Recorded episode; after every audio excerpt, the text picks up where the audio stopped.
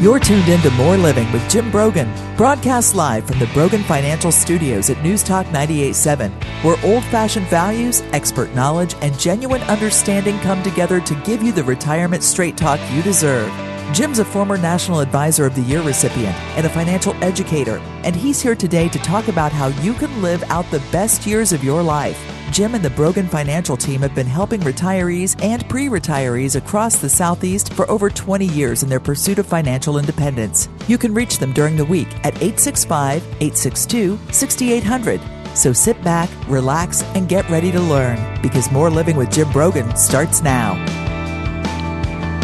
Hello, East Tennessee, and welcome to More Living with Jim Brogan, where it's all about living the best years of your life your way. This is News Talk 98.7 WOKI, and, you know, we're going to talk about food today. Food is interesting. You know, food is very social. Uh, we certainly need food to fuel our bodies and be our energy. Um, but sometimes we have unhealthy relationships with food. And we know here in the United States, uh, obesity is as bad as may and maybe worse than just about any other developed country in the world. You know, nutrition should be straightforward. Eat when you're hungry, choose a variety of foods, everything in moderation. But you know, life gets in the way. Making healthy food choices seems harder. And with inflation, it's really given kind of an emphasis on affording healthy kinds of food. You know, everything we want fast and cheap. Our guest today is Emily Holloway. She is a registered dietitian nutritionist and a doctoral student in the Department of Nutrition at the University of Tennessee. Emily works on maternal and child health and nutrition, as well as food and nutrition insecurity, management of chronic diseases through nutrition intervention, and eating disorder nutrition. So this will be great. Uh, good morning, Emily. Welcome to More Living. Good morning. I'm excited to be here. Thanks for having me. It's great to have you. What got you interested in going down this path as a career with food and nutrition? Well, I remember. So I did my undergrad at NC State University in Raleigh, North Carolina. And the whole time I went into school thinking I'm going to go into the health field. At the time, I thought it was nursing, thought about PA school. And then the more I thought about it, I was like, you know what? I really do not like needles. I don't think I could be a nurse or a PA. so I got to about my junior, senior year of college and I was thinking, I'm like, well, what do I like? Well, I'd taken a nutrition class. Um, I think it was my junior year. And towards my senior year, I took a maternal and child health nutrition course. And it was like a light bulb went off. I was like, oh, mm. I love this. I love talking about food. I love talking, you know, basically about the great aspects of food and then, you know, how to make our lives better with food. So that's kind of where my passion lies. Yeah, it seemed like for so many people, it, a light bulb goes off at a particular time. I've also got in studio with me today, helping me host today, uh, my beautiful bride, Dee Dee. Good morning, Dee Good morning. Yes, great to have you with us. Thank you. Um, Emily, according to the National Institute of Health, nearly one in three adults in the United States are overweight, and 42% of adults have obesity. How did we get here? How did it get this bad? You know, fast food, maybe. yeah, definitely. I, I mentioned mean, the fast and convenient, you yeah. know, or fast and cheap. Yeah. It is. It, it, seems like in other areas of the world, like even in Europe, mm-hmm you know, people eat rich foods when I've gone. I mean, I haven't been in Europe in a long time, but it seems like people eat rich, rich foods. They take more time when they sit down to eat, but I don't think they eat nearly the volume. Is is it a volume mainly issue or is it a processed issue? I think a lot of it's a volume and the you know the access that we have to unhealthy options. You know, there are two types of areas I like to talk about. We have food deserts for people that live in areas where maybe they don't have access to a lot of healthy options.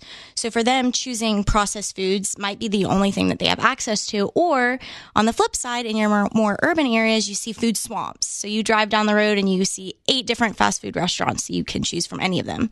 It's really hard, I think, for us to be conscious about picking those healthy options when we have access to so many unhealthy options to choose from.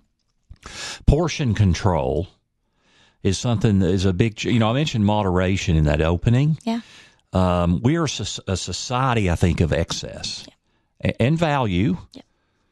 So, what are the recommended portion when it comes to a healthy diet? What, what it, when we look at what we as Americans consume versus what we really should be doing in a healthy meal?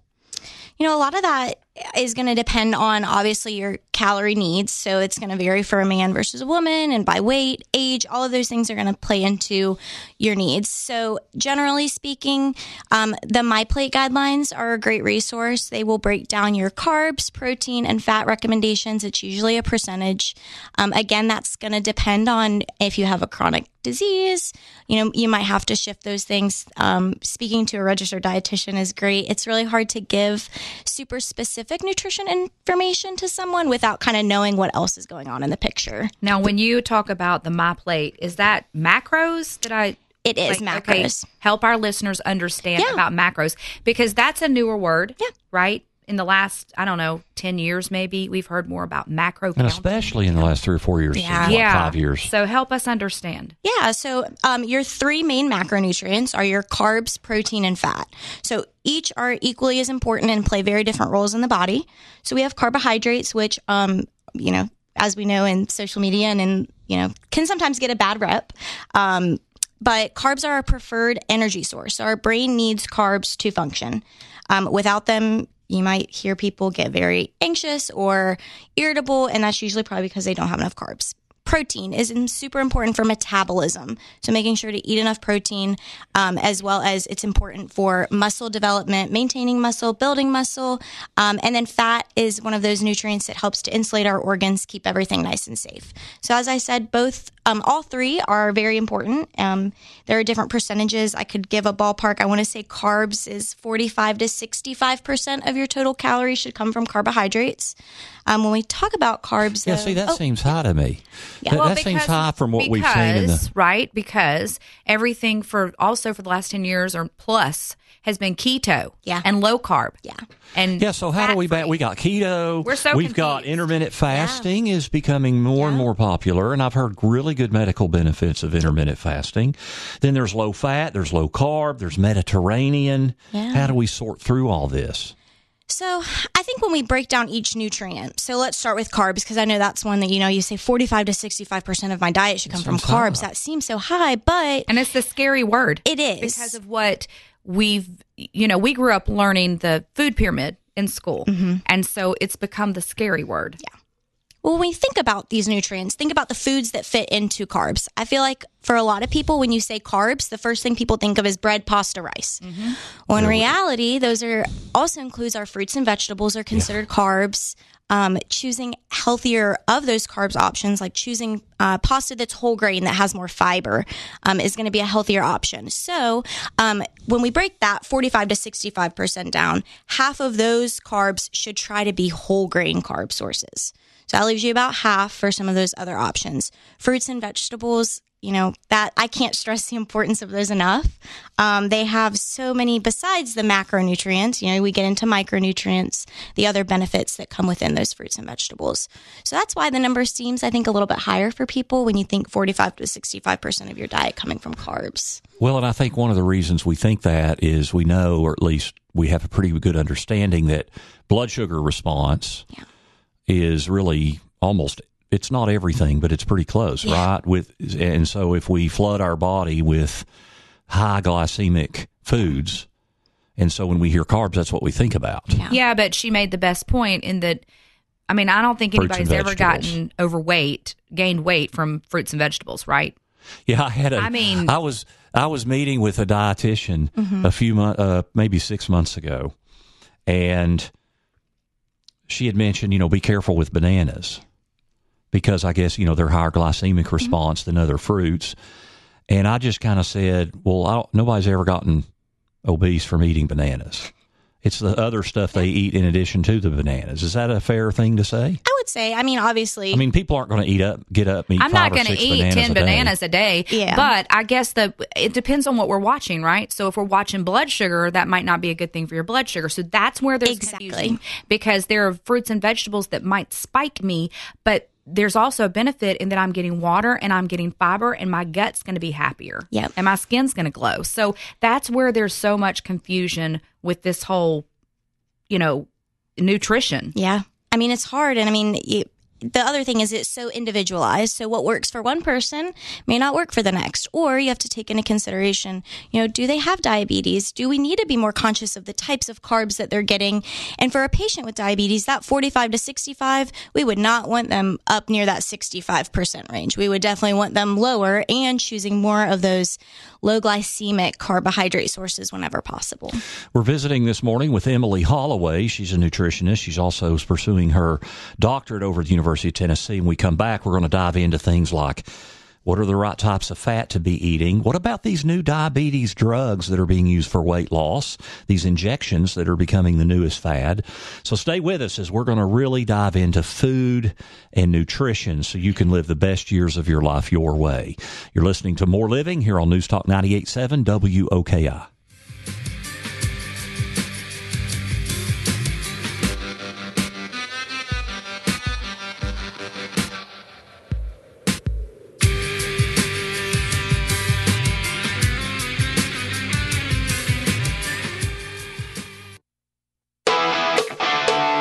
Welcome back to News Talk 987's Brogan Financial Studios, where Jim Brogan is coming to you live with important news and advice to help you achieve your dream retirement. Get ready to learn and live. Here's your host, Jim Brogan. This is More Living here on News Talk 987 WOKI. We're visiting with Emily Holloway. She is a nutritionist, and we're talking about the role of food in our health and all the different things. We're gonna we're gonna get into some of the new uh, drugs that are out there. We're gonna talk about eating disorder and brain activity, and just get into all kinds of good things that we can learn from. Um, we're creatures of habit, Emily. We tend to eat the same things, right? I mean, we don't try a lot of new things. We're just it's just kind of way we're built. People say to eat the rainbow, Yep. right? Um, this time of year, I mean, a lot, you know, fruits go in and fruits and vegetables go in and out of season. Yep. Should we be trying to eat, get out of our comfort zone and eat fruits and vegetables when they're in season or what we see at the grocery store? I guess, you know, if they're out of season, they're coming from who knows where. What, what is your thought on that? Um, so there's main thing to think about when eating seasonally is that it's usually going to be more cost effective. So for me, from someone who likes to, um, you know, save money when I can and think about that, um, eating seasonally is super important. Um, you know, obviously, the further that a food travels to get somewhere, you know, it's going to lose a little bit of that nutritional value. But I don't think that that's anything that people should be super concerned with. So if you like the fruit and vegetable, if you will eat it, I think getting it is important regardless of if it's in season or not. Let's talk big picture. Okay. How, it, when we look at chronic illness and chronic disease, how critical of a role is diet in all of that? Oh, it's so important. I mean, uh, back in September, the White House held a first um, conference on hunger, nutrition, and health, the first one in over 50 years. And that is one of their main five pillars is to focus on nutrition related chronic diseases because we know that so much about what we put into our body will affect us down the road. So it's, I mean, probably as important as anything else. How do we balance? I mentioned in the opening, Emily, about the social aspect of Yeah. food. Uh, that's a huge thing for for Dee Dee and me. Yeah. Um, how do we balance that? Because it is a huge social thing. Absolutely. I mean, part of the reason why we eat is because it's social. We have family dinners, we go out to eat with friends. Um, I think it's Have important. parties. Yeah. I think it's important to think about balance. So, you know, kind of sitting down and thinking about, you know, what are my options? You know, what restaurant am I going to? What are the healthier options? Now, do you have to choose the healthiest option every single time? Absolutely not. But kind of thinking about, well, what else have I had today? What about this week? How can I fit this in, um, you know, and still enjoy it? Because we don't want to take the enjoyment out of food because then it just becomes who wants to eat when you don't have any enjoyment from it. But again, kind of what we've talked about is moderation, trying to find that good balance. Well, two words I hear there. I hear moderation and I hear planning. Yeah. Right? And balance. And Yeah. yes, but we're the worst at planning. Oh. Like we're just we just like to be spontaneous and we we like to work and we like to do other things and so it's it co- requires a it requires a different discipline for us to sit down and say, okay, what are we going to eat this week and how are we going to plan our menu? And it, I can do it. Yeah. And there are times I find joy in it, but I'd rather do other things. Yeah. And so it's really hard to be that intentional and plan f- for whatever reason. I've I've struggled with that too, and I think that you know what's kind of helped me, especially you know I recently been living on my own. Um, kind of sitting down at the beginning of each week, thinking about my week. You know, what days am I really busy? I know I have X, Y, and Z going on on Thursday night. I am not going to want to cook. I am not going to want to even think about creating something healthy. So I just go ahead and block that day off, as I know that that's going to be a day that I'm going to eat out or go out to eat. You know, maybe a Saturday I leave open to go do something with friends. And then kind of thinking about the rest of the weekend, like what makes sense on those days has really helped me. Okay. Do you? Uh, I mentioned forty-two percent of U.S. adults are considered obese. Yep. That's just a n- remarkable number. Um, do you consider obesity a chronic disease or a chronic illness? Yes, I do. So, what's the implication of that? Um, Well, we know that, you know, obesity is associated with other chronic diseases. So, cardiovascular disease risk, stroke, type 2 diabetes, some cancers. So, you know, it's important to think about how that impacts other disease states in our lives. Is blood sugar response the number one thing we should be focusing on when we look at nutrition? Um, I think that's situational depending on the person. So if, you know, you have a fairly healthy person who has no history of um, high blood sugar or their A1C, so it's a, a measure that, you know, we look to see long term blood glucose levels. Um, if they have a normal A1C, I wouldn't become too fixated on blood sugar response for someone who doesn't have a history or a family history of diabetes um, would be another thing. Um, you know, more so again that balance, trying to fit all food groups in in moderation. Now, there's been a lot of news coverage, Emily, of the use of these diabetes drugs. They're injections Yes. and they're being used for weight loss. And a couple of them have been approved by the FDA for specifically for weight loss. Now, insurance companies, as a rule, don't cover them. But what are the pros and cons of using a drug for weight loss? And then can you comment specifically on these this new class of of drugs? Yeah, absolutely. So this was actually a topic that, um, you know, I did my dietetic internship, and one of my rotations was in a outpatient weight management center. So I worked with a lovely dietitian um, back in Winston Salem, North Carolina, who really um, they prescribed these drugs regularly. It was a normal part of their everyday operations. Um, I think it's important when we think of really any medication, any diet, any injection, or these new drugs that they only work as well as the people work. So it's not a magic fix. They're not going to start taking these drugs, go on this diet, and not have to think about other lifestyle factors and lifestyle changes.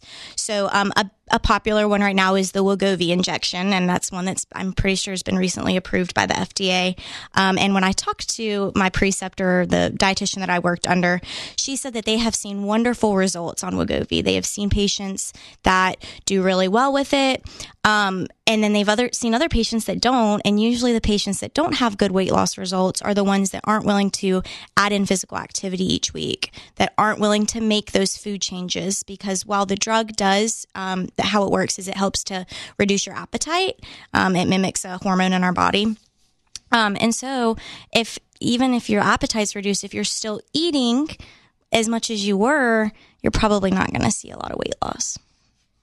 Is it ultimately calories in, calories out? Absolutely. I think with any diet that we look at, it's a huge thing. It's are you in a calorie deficit? How you get there, we're hoping is safe and not too astronomically restrictive. Um, but that's the major premise of weight loss calories in, calories out. Let's talk about food addiction. Okay. Seems like it could be can be one of the hardest addictions to break. I mean, we need food to survive. Yeah. Um, can you talk more about the prevalence of eating disorders and what are some signs of an unhealthy relationship with food? Yeah. Um, you know, eating disorders is a really tricky topic and a sensitive topic to talk about a lot of times for people. Um, a lot of people don't feel comfortable sharing you know their relationship with food or don't want to talk about it especially if they are struggling um, i think it's important to kind of take a step back and think about you know why what does your relationship with food look like are you restrictive um, because you are upset with yourself? Or you're you having these thoughts? Or are you restrictive um, for other reasons? So when we look at eating disorders, um, you know, one of the things that when I've, you know, even friends and family thinking about like, how do they talk about food? I feel like you can get a lot from someone with like, what are the ways that they talk about food? Are they, you know, going hours and days or extended periods of time without eating? Or will they not eat in a social situation for fear that they're being judged? You can pick up a lot on cues from, you know, the things people say and what they do. There's been a lot of research fairly recently about brain pathways in, in terms of our human behavior. How does that relate to food? I mean, when we develop bad habits, are there pathways in the brain that can be retrained to create healthy habits and even get rid of the bad habits altogether? And is that just, and let's go back this far when you were talking about an eating disorder, like rewiring the fire, you know, and changing those pathways because you're you're physiologically correct, changing the brain pathway, um, and and shifting something there. Um, as an eating disorder uh, person. But then what about folks that don't struggle with eating disorder that just have bad habits that need to change? So like the difference, like is Yeah, one there is- discipline and is one and, and do both need to be rewired? Is the pathway both changed for both kinds, the non-struggler and the Yeah. You yeah, know, the difference between eating disorder versus versus someone that Or is, maybe does not not have an eating disorder but, but is overweight. overweight or ha- or has bad lifestyle choices like Yeah. the is it a discipline thing? Yeah, you know, I super situational, but I guess my take on it would be, you know, people with eating disorder who have disordered eating um is usually a little bit different than people who just make bad lifestyle choices. So that can go hand in hand though. You might have a person who has or who makes bad lifestyle choices who also engages in disordered eating behaviors. Um, so it can sometimes be hard to differentiate the two. Um, I'm not as familiar with the rewiring the brain concept and how we would go about doing that. Um, or what that really looks like. But I will say that, eh, you know, the emotional aspect of eating, we talked about the social aspect, that can be what's really tricky for people to move past is that sometimes they will tie eating to their emotions. So in that case, you know, they may not even be hungry, but they're still eating as an emotional response, if that makes sense. So for those people, weight loss can be really challenging because of the emotional connection that they have with food. I will have to say, when you eat emotionally, which I have struggled with all my life, um, every emotion it's it is an excuse to eat. You know, if you if you had something really good happen, hey, let's celebrate. celebrate. If you had a really bad day, it's like I just want to eat. eat my ice Yeah, cream it's like- You it's a comfort of for us. into food. Yeah. and there's always a reason.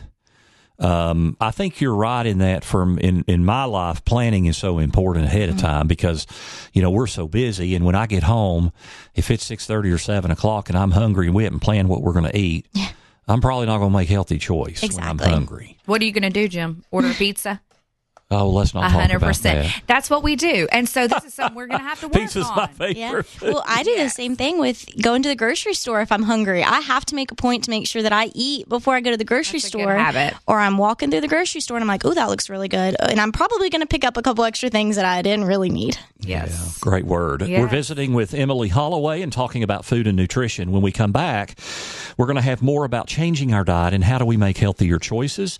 I'm also going to have our dollars and cents segment. According to a recent survey, over two thirds of non retired investors say that they may continue working after they retire. What are the implications? Why are we seeing this shift? So stay with us. This is More Living with Jim Brogan here on News Talk 98.7 WOKI.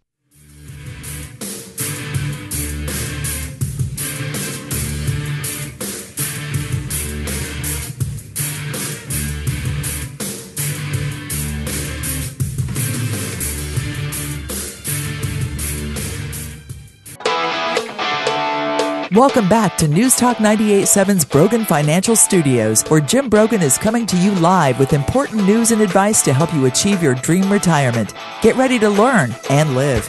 Here's your host, Jim Brogan. Welcome back. This is More Living with Jim Brogan here on News Talk 98.7 WOKI. We're with you every Saturday from 9 to 10 a.m. and again from 3 to 4 p.m. We're talking about food and the importance of good nutrition and all the different facets of that. Food is such a major part of our lives, not only for our needs, but for our social interaction and, you know, a lot of our own satisfaction. So uh, before we get back to our guest, however, it is time for dollars and cents. Want to be sure you are getting the most out of your retirement? For all the years of your retirement? That's the primary goal of More Living with Jim Brogan and our Dollars and Cents segment, where we provide you with an important financial tip that will help positively impact the quality of your life in retirement. And now, here's Jim with this week's Dollars and Cents tip. Over two thirds of non retired investors say they may continue working after they retire. This is according to uh, the eighth annual Advisor Authority survey from Nationwide. And the two of the major uh, things that have impacted this shift is market tur- turmoil and the soaring cost of living. So, market anxiety and inflation. Um, Two fifths uh, but almost 45% say they'll have to work to supplement their retirement savings or income out of necessity. Now, then, in addition, 40% are saying they plan to move to a different city or region after retiring. And the most common reasons are a lower cost of living and lower tax environment. So we're seeing a lot of economic implications of a volatile, choppy market, inflation, and our tax environment and cost of living issues. Now, there are some other very advantageous benefits to working some after retirement, and that is staying physically and mentally active and preserving a sense of purpose. And that's also very important. So let's talk about both of those implications. Uh, in terms of the financial implications and the economic implications, Working some, at least for a little while in retirement, even part time, can make an extraordinary impact on financial security. And, you know, we can model this very effectively. We have a lot of tools to be able to model what earning 50% pay for two or three years in the front end of retirement can oftentimes make all the difference in the world in terms of implementing a successful financial plan. So there's no question that it is something to consider. Uh, and, and then there's also, uh, so from an economic perspective, now then from a sense of purpose, staying active, that's, I think, equally important. It's very important to have a sense of purpose. Uh, and those first couple of years when you retire is what I have found are so critical. It's important, especially if you're burned out. You know, we can kind of get to a mode where it's like, oh, I just, I feel like I'll be on vacation the rest of my life. And those first couple of weeks are great. That first month or two may be great. But if you don't establish routine into your weekly schedule in that first six, 12 months, then all of a sudden you can kind of start to lose that sense of purpose. And, you know, most of the people that we work with in our office, they absolutely thrive in retirement. But we do occasionally see people, uh, and I saw this in my own father, that the retirement was really the start of a period of decline because of that lack of sense of purpose and the mental and the being physically active. So doing some part-time work consulting, if you don't need to financially, you know, uh, then involving yourself in charity work or things that you're passionate about, but staying active and the potential financial implications in those early years of retirement can be very, very critical. That's our Dollars and Cents segment for this week. You can find this week's Dollars and Cents segment and others by visiting BroganFinancial.com. To check us out online, BroganFinancial.com, you can you, you can check all of our podcasts um, they're all there, the dollars and cents segments and the radio shows. We've also got a blog page that we post to every week. Now, my next class uh, is at Pellissippi State Community College through their adult education. It is March the 2nd and 9th. So coming up here in a few weeks, it's two successive Thursdays at their Hardin Valley location, Thrive Financially in Retirement. To find out more information, to download a syllabus, you can go to PellissippiRetirementPlanning.com. Uh, and then if you want to see my remaining spring calendar, I'm doing a tax planning class a one night shot just on tax planning at Pellissippi, Hardin Valley in April. I'll be over at the University of Tennessee on an income planning specific one night class. But to get our full schedule, you can go to broganfinancial.com and click on classes. Today, we're talking about the incredible, critical importance of food and nutrition in our lives. And we're visiting with Emily Holloway. She is a registered diet- dietitian nutritionist. She's also a doctoral student in the Department of Nutrition over at the University of Tennessee. Um, if we want to make changes to our diet, Emily, what's the simplest thing we can do? I would say start small. So, you know, a lot of times people, when they decide that they want to make changes, they think that they have to change everything at one time. I'm going to make a complete switch. I'm going to go from not eating or I'm going to go from eating maybe these not great options to only eating fruits and vegetables and cutting all these different food groups out. Okay, should we? Dee Dee and I both pointed at ourselves. I pointed at myself. She pointed at It's herself. it's a lot of people. I think that you know We're all or yeah, nothing. It's Exactly. really bad. So yeah, I got to I, work on I that. think that the biggest thing I could say is to start small. Um, pick something. So if you don't, you know, here's a good thing. I guess I'll use an example for myself is that, you know, when I started school, physical activity kind of went to the wayside. I was like, I don't have time for it. I just am too busy as a student. I just, it's the one thing I'm going to let go. Well, I've slowly started being like, okay, I need to get back into it. So setting realistic goals. So something I know in the healthcare field, we talk a lot about SMART goals. So those that are specific, measurable, attainable, realistic, and timely. So versus saying, I am going to work out seven days a week. Well, is that realistic? Probably not. So starting small, I'm going to work out three days a week for 30 minutes. So trying to pick something that's you can reach, that you're going to feel successful when you reach that goal and then move forward. So once you hit, hit that goal, add another goal um, versus trying to, you know, make a complete switch all at one time. You know, we were talking off air, and, and one thing I thought about there was these fad diets. Um, I, I don't. Some people might would say something. Some of them are not fads; they're lifestyles. Things something like intermittent fasting. Yeah. But it does seem like a lot of the things that are out there, it's so restrictive. Yeah. You know, and and you might get great results fast, but then is it going to last? Exactly. You know, that's we see that a lot with um, certain diets, like the keto diet, for example, is the one that flashes out to me. Um, you know, the keto diet was initially used for children with epilepsy. So that's what the intended purpose of that diet was for. And over time, it has been adapted as this, you know, great for weight loss. And as you said, it works really great in the short term. People see great results, but you know the results 12 months down the line are usually not very great. So people you can't sustain um, you know eating that few carbs. So when we talk about um, you know how important carbs are at the beginning we talked about how they're really you know it's our body's preferred source of energy. So when you don't give your body that energy you know you can really feel it. When we look at other areas in the world, I'm always intrigued. You know, Asia, those diets are they're, they're so heavy with rice, Yeah. Which is of course a starchy. You know, could have a high glycemic response, but there doesn't seem to be overweight issues in Asia. Um, you look at the Mediterranean style; there's very heavy in oils, Yeah. especially olive. yep Um, very rich, and yet people seem to be healthy.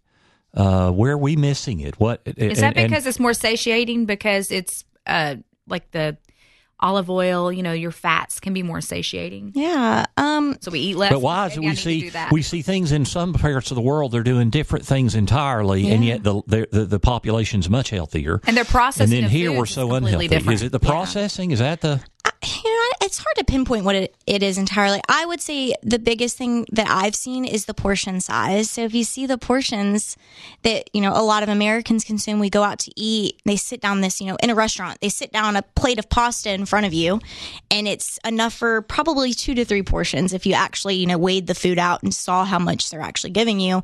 Well, we sit down and eat three fourths to all of it possibly. So I think portion size is probably the biggest difference.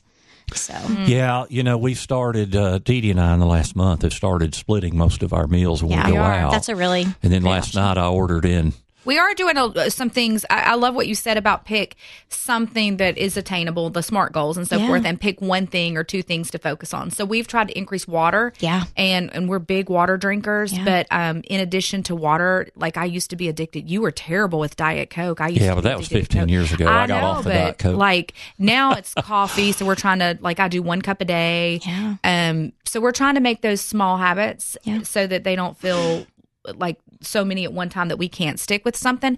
But you know, in addition to that, I mean, when you go when we go to Europe, Jim, you know they give us like no these little baby waters. Like we're not used to that. Yeah. We're used to filling Yeah. up more and um it's I don't know, lifestyle in America is definitely Mm-hmm. different in other countries and I'm sure that we can learn many things from those countries because they have uh, sometimes much healthier. But I, for me, the biggest thing is lack of planning, and for me, the thing is that the fact you said there was like a swamp. Yeah. Of, I mean, Oh, you can goodness. drive down Kingston Pike and you can go to any fast food that you want possible. Within- right? Yeah, within like three miles. I mean, I, can go to three for three And different it's people in the cheap and car. fast. Yeah. yeah, and it's uh, such bad habits. I think I calculated one time I had a Big Mac like literally every day for like 10 years like terrible terrible. Like Yeah. i was a big mac addict. I'm a recovering big mac addict. I love them Yeah. i love them even today. I give myself one every year on october 15th and There that's it because i love them and that's you know that brings up a good point about you know if there is something that you love you know you don't feel like you have to completely get rid of it. Like that's not the point of eating. We want to have joy around the foods we like. It's about finding that balance. You know should you eat it every day? Probably not. But finding a way to make it fit you still get enjoyment out of it while also maintaining that balance. Mm-hmm. We're visiting with Emily Holloway this morning. She is a registered dietitian nutritionist and also a doctoral student at the University of, New- uh, of Tennessee in the Department of Nutrition. When we come back, I have two things I want to ask you about. I want to ask you about food insecurity and costs, and then I want to talk about alcohol. sounds good So stay with us. This is More Living with Jim Brogan here on News Talk 98.7 WOKI.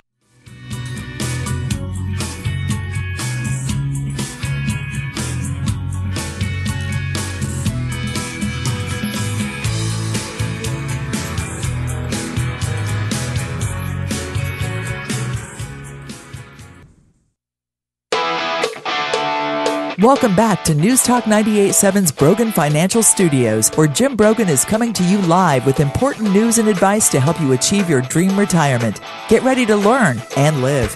Here's your host, Jim Brogan. We're discussing food and nutrition here on News Talk 98.7 WOKI. I'm Jim Brogan. You're listening to More Living, and we have Emily Holloway, who is a registered dietitian, nutritionist, and doctoral student at the University of Tennessee. Emily, let's talk about alcohol. all right They say there's benefits to a little, not a lot. What is your advice today for people and how they balance alcohol? Wine, beer, and liquor. yeah so um isn't that a song it sounds like country music song. Ah, for you sure. better pull that song up today that was funny Um, so alcohol's, you know, another one of those things people enjoy. It's a social aspect. It's, you know, most people are probably going to have a glass of wine or a beer. I think again, we go back to moderation. Um, so the Mediterranean diet we've kind of touched on is that, um, uh, diet pattern that's common in Greece and Italy and those countries that border the Mediterranean Sea. And they actually encourage red wine in moderation. So you'll go to those countries and that's going to be a staple for them. Um, you know, I think that as we talk about food and, you know, all aspects of eating comes back to that main point we've been discussing is how can this fit in moderation without being overdone? is alcohol a little bit alcohol every day? Um, is is that we shouldn't do that, you know, I wouldn't say or is it back to the moderation? Yeah, I wouldn't say shouldn't. I mean, I want to say that for men, it's um, one to two glasses or beers or you know drinks a day, and then women, I think it's around one. Um, you know, having more than that on a daily basis probably wouldn't. I wouldn't recommend. One, um, they still have calories in them, so if you are trying to lose weight, alcohol counts. In fact, um, it's usually a big portion for people that have more than you know one or two drinks a day. Um, it's going to add up very quickly. you know jillian michaels from the biggest loser used to say don't drink your calories Yeah. Yeah. Well, and I, you know, historically, I've never drunk my calories, Yeah. um, especially over the last 15 years until the pandemic hit. Yeah. My alcohol consumption Yeah. has gone up a little bit and is ca- causing issues with trying to lose weight. Yeah. I think you add Um, ice cubes just to water it down a little bit. So it's That's right. Oh, all right. Um, so let's let's shift a little bit. Okay. Some of the issues that women specifically face face when it comes to poverty and being the primary caregiver to children. So talk about how poverty impacts nutrition and food insecurity Yeah. for women Yeah. I and mean, children. you know, we look at food insecurity, and I will make um, a distinction really quickly. So Yeah, there's tell been, us what is your definition of food insecurity? Yeah, there's been, you know, recently this distinction between food insecurity and nutrition insecurity. So you can be food insecure, meaning that you do not have access to enough food. Um, you know, for yourself or your family.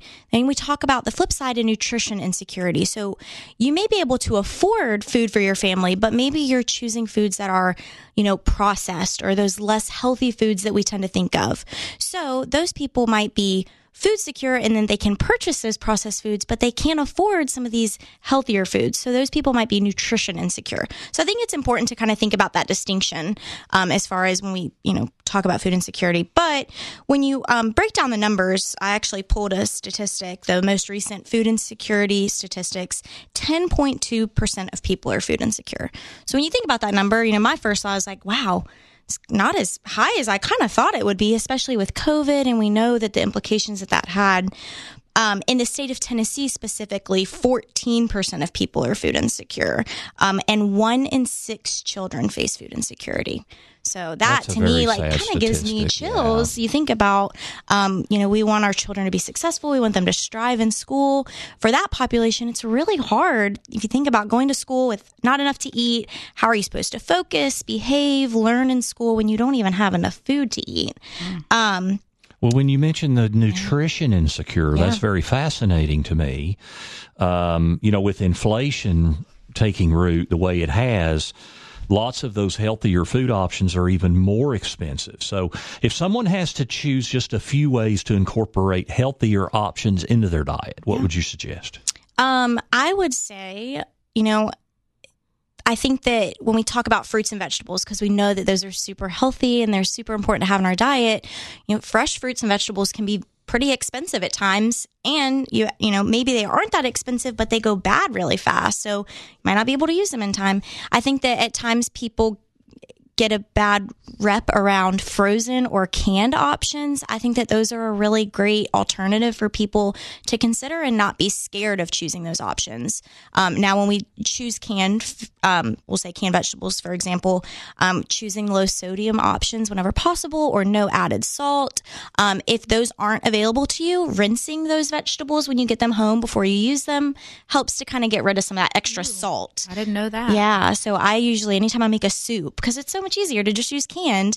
Um, if I can't find a low sodium, I'll just rinse it with some water and then dump it in.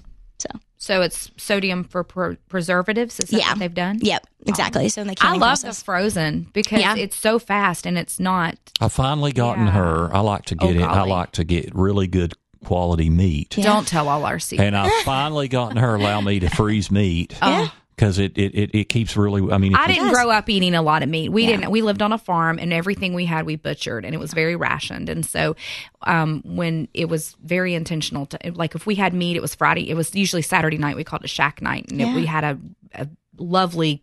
We might have hamburgers or steak or something, but it was so everything was fresh. Mm. So it was. It's doing the freezing of the meat always has scared me because of freezer burn, and so I'm finally through the pandemic. Yeah, I'm good. yeah. I hate this, Emily. We're about out of time. I've only got about 40 seconds. Can you give us three tips every, for everyone when it comes to making healthy eating a permanent habit? Yeah. Um, again, start small, you know, small lifestyle changes for sustainable results. Um, choosing things in moderation, not being too restrictive. I think that all of those things, knowing that all foods can fit into a balanced diet, it's about how you put them all together. Water? Yes, drink your water. Absolutely. How much? eat glasses or 10 or 12? I mean, at least eight. At least eight. Okay. More if you can. That's Emily Holloway. Emily, thank you so much for taking time out of your schedule. Yeah, thank you for having me. Yeah, she's a registered dietitian, nutritionist. Is that the right? That's kind of Yep. a mouthful. It is. I have a hard time saying it. And she's a doctoral student at the University of Tennessee. It's been great to have her on, as food is such a major part of our lives. Uh, but as Americans, uh, we're becoming more unhealthy. Uh, so today we've discussed your nutrition because greater health provides for more living so you can live the best years of your life your way. Next week I'll have Dr. Jeff Johnson on. We're going to talk about heart health. It is Heart Health Month and about cardiovascular disease and all those things. So still staying on that health train. Thank you, Riley, for engineering the show. Thank you, Jill, for helping produce the show. Thank you, Dee Dee, for helping me co-host this morning. Absolutely. This was great. Have a great weekend. Go Vols. Beat Auburn. Yes. You're listening to More Living with Jim Brogan here on News Talk 98.7 WOKI. The views expressed by Jim Brogan and his guests are not that of Cumulus Media. Any discussion of financial, legal, and tax planning strategies is not intended to be individualized advice and is general in nature. Always consult with your advisor for advice specific to your needs. This program's content does not represent a recommendation of any particular security, strategy, or investment by Jim Brogan or Brogan Financial Incorporated.